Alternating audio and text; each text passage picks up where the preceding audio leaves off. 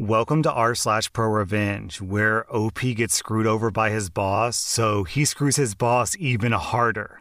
Our next Reddit post is from Switch to Ox. So, back in the 90s, I was working for a European based financial firm. US offices were managed by Europeans with a regional head office in New York. Younger employees were generally underpaid and overworked. If you were just a few years out of college, the promised reward was being promoted to a director position where the salary, perks, and bonus structure would really kick in. As junior associates, the only good news was that we received the same five weeks of vacation per year as our European counterparts, which for me meant a lot of camping and staycation during the summer, since I didn't really make enough to travel to exotic and expensive locations. The offices were set up in a way where the business development directors each had a junior associate. The business development guys would generally network, schmooze, and travel around their territories to meet clients and new prospects. Once back in the office, the business development guys would dump their meeting notes on the desks of their junior associates to follow up and land the business, aka a hunter slash Skinner model. As a junior associate, I was pretty busy assisting a business development guy, so I routinely rolled over at least two weeks of vacation every year.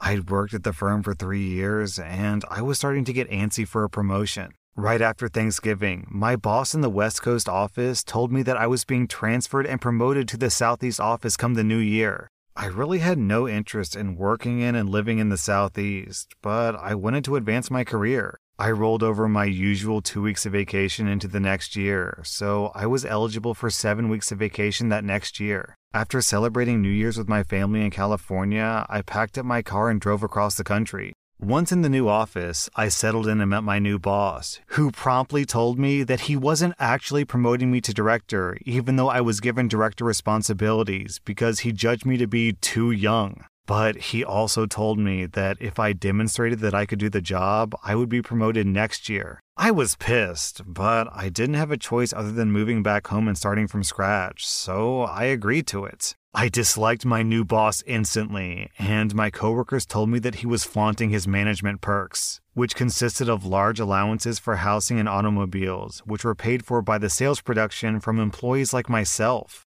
It turns out he was related to a serving member of the board of directors back in Europe, which is how he got the job as a regional manager. Everyone knew that he didn't have the skills to do our job, so he just collected fat checks, went to expensive restaurants with friends, and billed it to the company as client development. All the while leasing a new Mercedes every two years on the company's dime, while generally being a dick to everyone who worked for him. During the first week, I also met my junior associate, Jeremy. We sat down to discuss some accounts that I had inherited that were in backwater locations that none of the other directors wanted to visit. Jeremy was professional, but I got the distinct impression that Jeremy hated me, though I didn't know why. I started traveling around to meet my clients and prospects over the next few weeks usually spending at least three to four days on the road, then going back to the office on Friday to go over follow ups on business leads with Jeremy and execute whatever paperwork needed to be taken care of. About a month later, I returned from one of my trips and I learned that Jeremy had quit.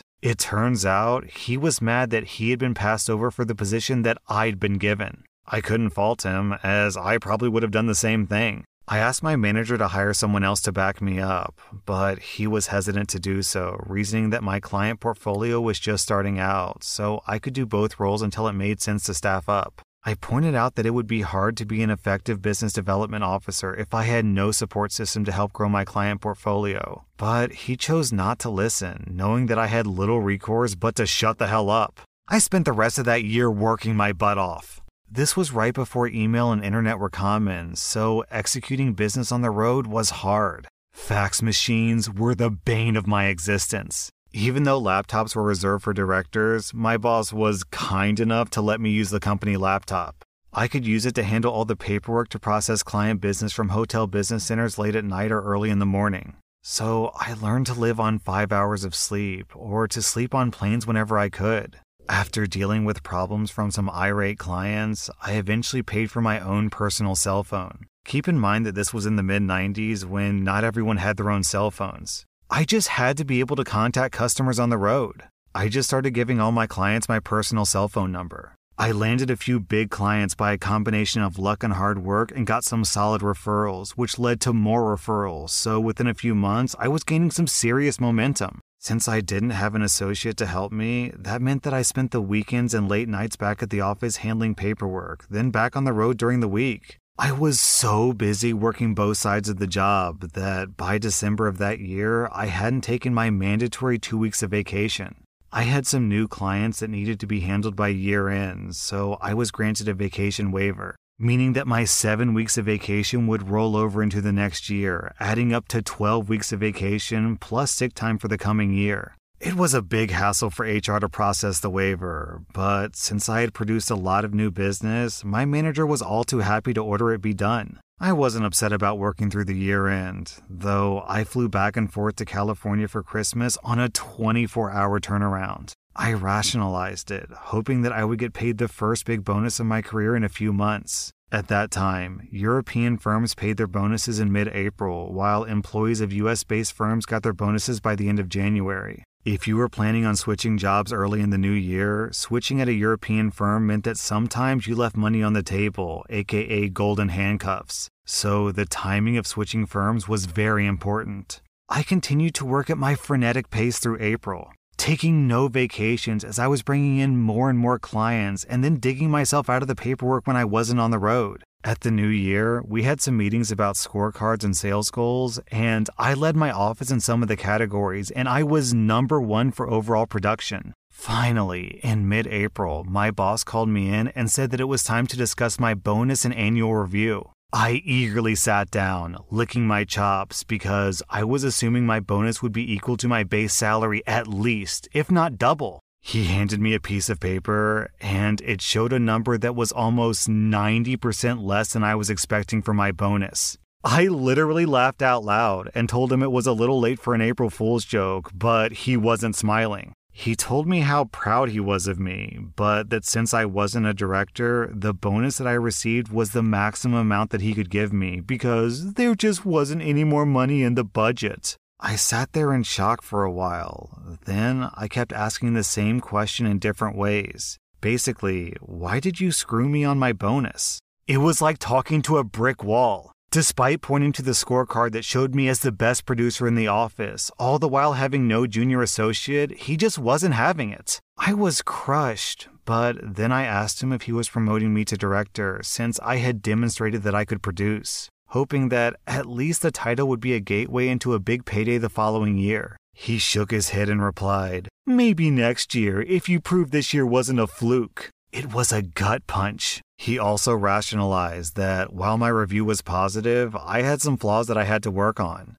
mainly that I didn't work well in a team atmosphere. I reminded him that I was a team of one, so there wasn't anybody on my team to complain about me. A switch finally flipped in my brain as I realized that I'd just gotten majorly screwed and there was no changing the outcome. I told him that I was feeling ill, so I would be taking some sick days, so I got up and left his office. Coworkers said that I looked white as a ghost as I walked out of his office, so they knew something was wrong. I forwarded my incoming calls to his extension, packed up my important papers in case I decided to never come back, then headed to my apartment in a complete rage. I called my family and told them that I had to come home for some much deserved vacation.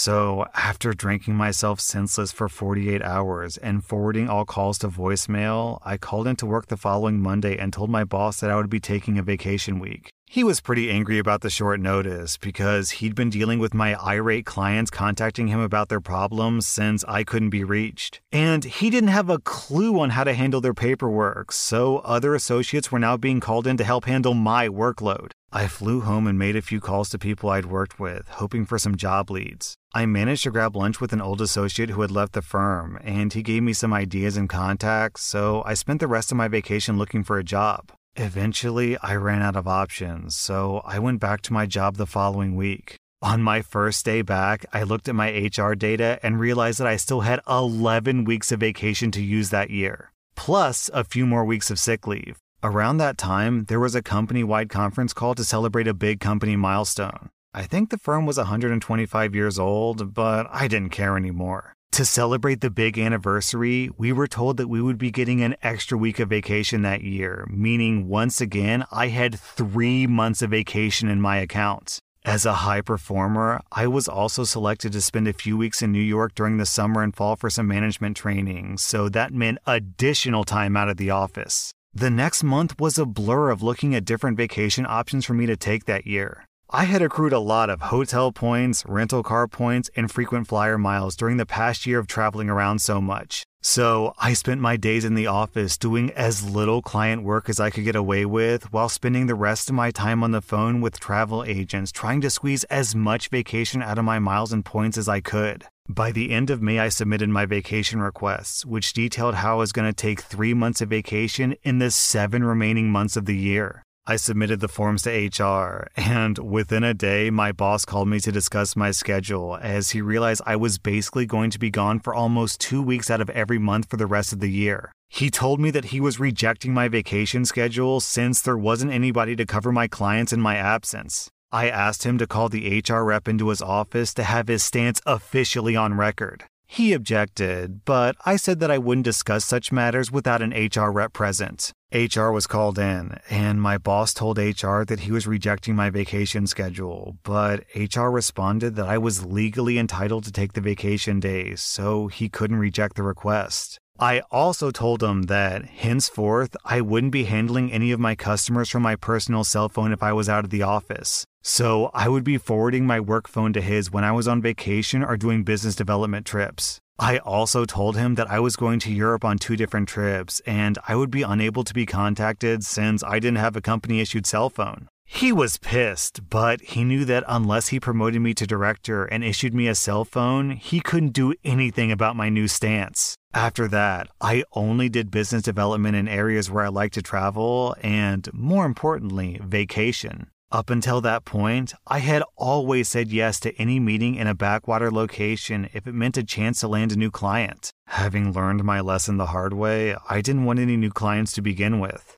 And certainly none living in areas that I didn't like to visit. Trips to Florida became common. If I was traveling, I would typically spend Monday to Wednesday making very infrequent sales calls. Then I would take off Thursday and Friday with vacation or sick days so I could hang out and have fun, using hotel points to extend my stays for free. Since I was underpaid, I ate cheaply and learned to squeeze as much out of my trips for the least amount of money I could manage while still having fun. My boss was now irate with all the customer calls coming to him, but he refused to hire an assistant for me. So I just kept forwarding my line to his when I was out of the office. Whenever I was back in the office, which was pretty infrequent at this point, he would routinely lambaste me with verbal warnings about poor performance reviews, but I would just shrug my shoulders and tell him that maybe he was right not to promote me to director since I was such a disappointment. He was also pissed because he had been commended for having such a high producing office the year before, mostly courtesy of my efforts.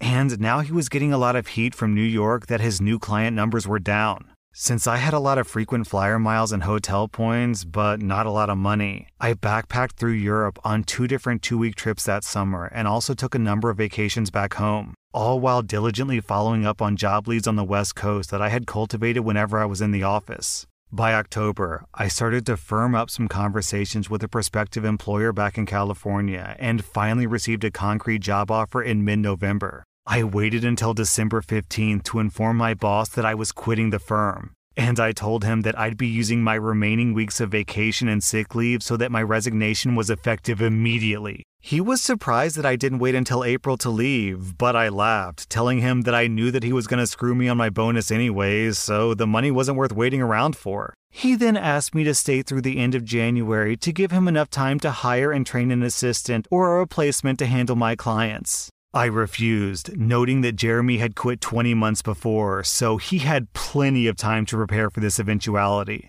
As I was packing up my office and telling my coworkers about my departure, I got a knock on my office door from the HR rep. He wanted to conduct my exit interview. He closed the door, and I aired out all of my dirty laundry. I told HR the firm lost me when my boss had screwed me on my bonus, repeating the story that there wasn't any money in the budgets. The HR rep shook his head and laughed at my boss's stupidity, noting that since Jeremy had been an employee at the beginning of the year when I'd arrived, his salary and bonus was actually in the budget for the whole year. As such, my boss could have allocated the amount that he would have paid Jeremy to my bonus, which probably would have kept me reasonably happy. Instead, he decided to screw me over.